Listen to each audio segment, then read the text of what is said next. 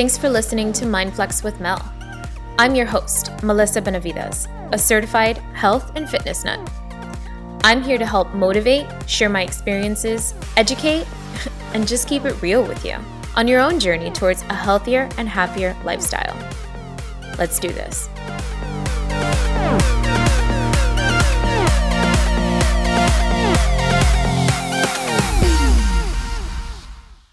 Hey guys, what's up? I am so stoked to be launching this podcast, and I'm honestly just really excited to be able to share my thoughts with you all. But first, I want to take a few minutes just to introduce myself and tell you guys a little bit more about, you know, the mission of this podcast. So, for those of you that have never connected with me or just started following me on social media, my name's Melissa. A little background on me I was born and raised in South Florida to Hispanic parents who just happened to be celebrating their 43rd wedding anniversary in a couple weeks. Um, I graduated with a bachelor's in PR and I work for a human capital management firm. I spent many years trying to figure out what my true passion is. I always knew that I wanted to help people, I just didn't really know how I wanted to do it. It wasn't until I fell in love with fitness that I also realized I could help people become healthier, happier versions of themselves. And when I made that connection, that was pretty much it. I knew that that's what I needed to be doing. So I decided that I was going to become a certified personal trainer and health coach, and here we are. My vision and the mission for this podcast is really just to share what I've learned and what I continue to learn about fitness, health, nutrition, business, well being, and honestly, just like life in general. Personally, I also want to be able to share my journey in another way with you guys my change in lifestyle happened just over a year ago now. And in high school, I was really, really thin. I think maybe between like a size zero and two. Um, but then I went to college and I definitely put on that freshman 15 and then some.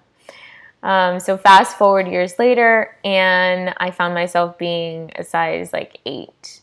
And that's just to give you guys an idea of how much weight I had put on in what, like six years. More importantly though i was just always tired and like cranky. Tired isn't even the word. I was just fatigued um, and i was really unhappy and insecure. And ultimately i just knew i really needed to make a change because i didn't want to be miserable anymore. Needless to say my journey so far has definitely been an interesting one it started off as like an obsession really i was so determined to get lean and just do it as fast as possible that I really kind of set myself up for failure. I ignored my mindset completely and really just focused on getting to my goal no matter what. Now, some people are going to disagree with me because of the way that that sounds, but let me clarify. One of the most valuable lessons that I learned is that your mindset can make or break you. The foundation for all of my goals no matter what type of goals they are fitness related, career related, romance related, whatever is my mindset. And you'll hear me talk a lot about that in, in my episodes. So, anyway, here I am a year later, and really, I just want to share what I've learned um, and what I continue to learn. And if it makes your journey any easier or helps you in any way, gives you a push, helps you change your perspective on things, then I'm happy that would mean that I've accomplished what I set out to do. Now, I promise I'm always to keep it real with you guys. I'm never to give you advice or talk about things that I don't know, that I personally haven't experienced, or don't wholeheartedly believe in. There are a ton of gimmicks and fads, myths, misconceptions, just like there's a bunch of craziness and it's a big mess in the fitness industry. Um, and at the end of the day, all I want to do is help make things clear and provide my perspective for anyone who needs it. I would absolutely love to answer any questions that you have, or if you're looking for advice on anything, just feel free to shoot me a direct message or an email. Um, if you don't already follow me on Instagram, you can find me on Instagram um, and reach out to me there at HIIT with Mel and that's HIIT H double I T with Mel.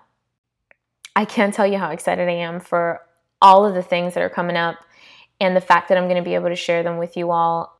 Ultimately, just being able to share this passion and this love for fitness and just being a happy, balanced person, I feel like. Um, but before I hop off, I wanted to leave you guys with a little food for thought for the day. This quote is one that I came across a few years back and it really stuck with me. And honestly, it helped give me a sort of like internal push whenever I felt like I was unsure about pursuing something or taking a leap. So the quote is What would you do if you knew you could not fail? Now, think about that. How often do we sell ourselves short and stop ourselves from taking that first or that next step because we fear failure? Just last week, I went snorkeling for the first time, and it's funny because I grew up and live in South Florida, right by the ocean, and um, yeah, I, I had never gone snorkeling. I am deathly afraid of sharks or anything that can like bite me, hurt me, eat me in the ocean. Um, so, but as afraid as I was, I decided, you know what? I'm going to do it anyway. I didn't want to miss the opportunity to experience something majestic like that. I mean, I've seen all these pictures and people have told me these stories, and everything just looks magical. But I'm not going to sit here and lie and say that that fear went away as soon as I saw how beautiful everything looked. No. My heart was literally beating out of my chest the entire time I was out there. I was so anxious, and every possible worst case scenario kept running through my head. But I did it anyway. And that's the point. It is perfectly okay and completely natural to have that feeling of fear. But don't let it hold you back from doing the things that you want to do. So, this week, try and do something you've been afraid to do. Some things are going to turn out great, and some things are totally going to tank. But no matter how it turns out, at the very least, you'll look back and be proud of yourself for defying that fear. And on that note, thanks again so much for listening to my podcast. I can't wait to connect with you guys. Talk to you soon.